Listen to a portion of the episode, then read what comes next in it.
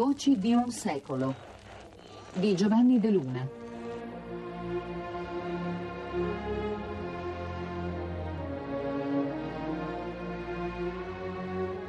Il sogno di un impero.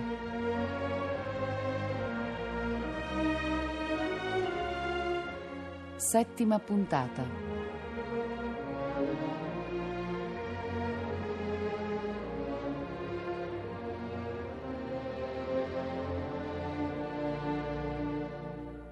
Bentrovati al consueto appuntamento con le voci del Novecento italiano, le nostre voci che in questa serie ci stanno guidando dentro gli eventi politici, militari e esistenziali che scandirono tra il 1935 e il 1936 la guerra di Etiopia, quella che consentì all'Italia fascista di autodefinirsi un impero e agli italiani di sentirsi finalmente e per la prima volta conquistatori.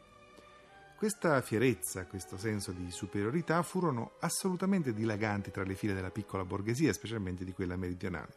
Ma anche le classi subalterne, i nostri contadini, si lasciarono ammaliare dalla mitologia di faccetta nera, abbandonandosi con qualche entusiasmo a una rappresentazione gloriosa e edificante dell'avventura africana. Uno dei nostri testimoni più assidui, la camicia nera Giovanni Granata, ci restituisce ora i tratti essenziali di questa autorappresentazione, ricca di sfumature contraddittorie, lacerata tra la dura realtà della fatica, del picco e della pala, come lui dirà lui stesso, e la visione indotta dalla falsa coscienza ideologica del mito imperiale. Il ricordo più brutto è stato il disagio della vita, il disagio che mancanza d'acqua, si dormiva sulla sabbia, disagio di fatica. Ci portavano a lavorare, insomma, la mattina, faceva 8 ore di lavoro, lì pale e picche, e per fare per esempio per far passare la carrettiera lì, che ci portavano, insomma, vivere, ci portavano munizioni, vivere, composta. Questo è stato il disagio. Su un punto però ideologia e realtà si fusero in un unico stereotipo solido, granitico e senza crepe: il rapporto con le donne dei vinti. Il mito della Venere nera prorompe da un diluvio di fotografie amatoriali che oggi affollano gli archivi diffusi della memoria popolare. È Silvana Palma a ricordarcelo nell'ultimo volume della storia fotografica della società italiana, pubblicato dagli Editori Riuniti e dedicato proprio all'Italia coloniale. Sono fotografie nelle cui didascalie e nelle annotazioni che le corredano non di rado affiorano proprio i germi di un arrogante razzismo, rivelatori di una incondizionata adesione alla guerra di conquista, a riprova dell'efficacia raggiunta dall'apparato propagandistico e dalla mobilitazione delle coscienze messa in atto dal regime. Michele, lei ha una storia curiosa riguardante le fotografie che ha scattato in Africa in compagnia di donne locali. Ce la può raccontare? Ma si fotografava, cercava sempre di fotografare una donna bella, una donna un po' formosa, una donna che... Ma che fine hanno fatto queste fotografie? Perché non erano, mia moglie le ha rotte, le ha strappate, così. Lo ricordo è andato via. Ma c'era qualcosa di male in queste foto? No, di male niente, tutta roba naturale che uno magari vede con le mani, non so, là diciamo...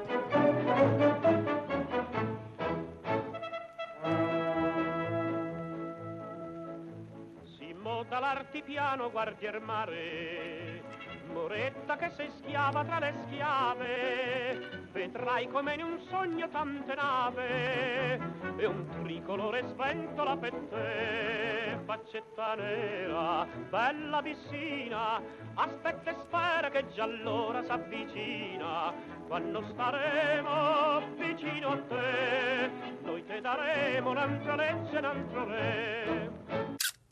L'alpino battaglino è ancora misurato nelle sue rievocazioni. Diverso al solito è il tono e il contenuto dei racconti del volontario camicia nera Giovanni Granata. La Venere nera, la cui immagine serpeggia assiduamente nella sua testimonianza, rinvia al mito della donna africana disponibile, disinibita, preda di insaziabili appetiti sessuali. Un mito alimentato e diffuso dalla propaganda colonialista, costruito attraverso l'ostentazione delle nudità delle faccette nere, esibita anche quando, come nel caso delle donne musulmane, era in stridente contrasto con le norme coraniche e quindi con le abitudini vere, con le abitudini reali di quelle donne. La donna si dava con la camicia nera. Sì. Il fascino della divisa? No, momento. Quando noi si andava a cercare qualche donna, le camicie nere sparivano. Si andava così, a petto nudo, oppure con una canottiera, qualche cosa. In modo che loro non sapevano che noi eravamo le camicie nere, capite? Insomma, talì.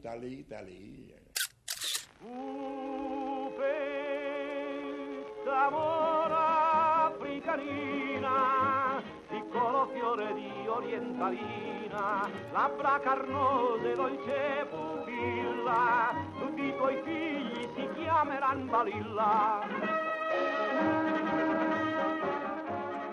Ma il mito della Venere nera campeggia anche nei ricordi dell'alpino Boella. Nell'immaginario del conquistatore, ha scritto ancora Silvana Palma, il corpo della donna nera diventa il bottino più ambito, oggetto di un desiderio che in Africa può dispiegarsi libero da responsabilità, inibizioni e controlli. Ascoltiamo Boella.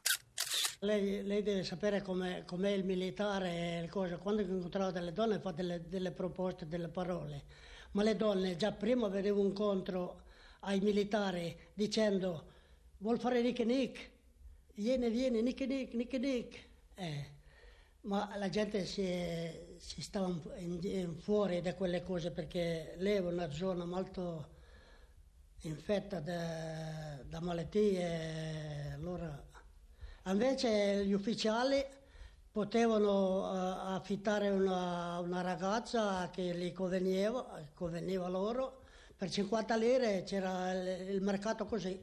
50 lire una donna 10 giorni. E le famiglie cosa dicevano? Ma la famiglia era un contratto di famiglia, non era una ragazza che prendeva 50 lire e si avvicinava al militare o all'ufficiale. Davano dalla famiglia a contrattare i 50 lire e loro affidavano la ragazza a chi ne aveva bisogno.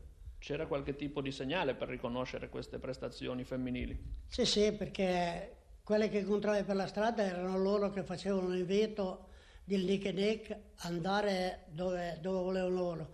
Ma per altre cose, loro la sua abitazione, un tukul che era soltanto un tukul o due tukul che possedevano la gente lì, avevano una bandiera bianca fuori. C'era quel segnale lì che era libero per tutti. La testimonianza di Boella ci riconduce al fenomeno del Madamato. Madama era infatti il termine gergale di radice piemontese usato per indicare l'indigena convivente morio-cusorio con un italiano.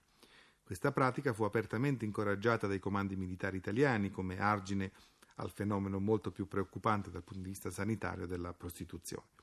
Con l'occupazione dell'Etiopia però si registrò una netta inversione di tendenza.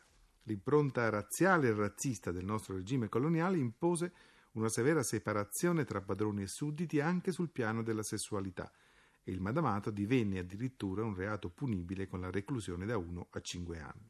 Ma concediamoci da questo argomento ascoltando in chiusura di questa puntata un'ultima testimonianza, quella di Francesco Ghilardi. Gli italiani erano dei buoni colonialisti o no?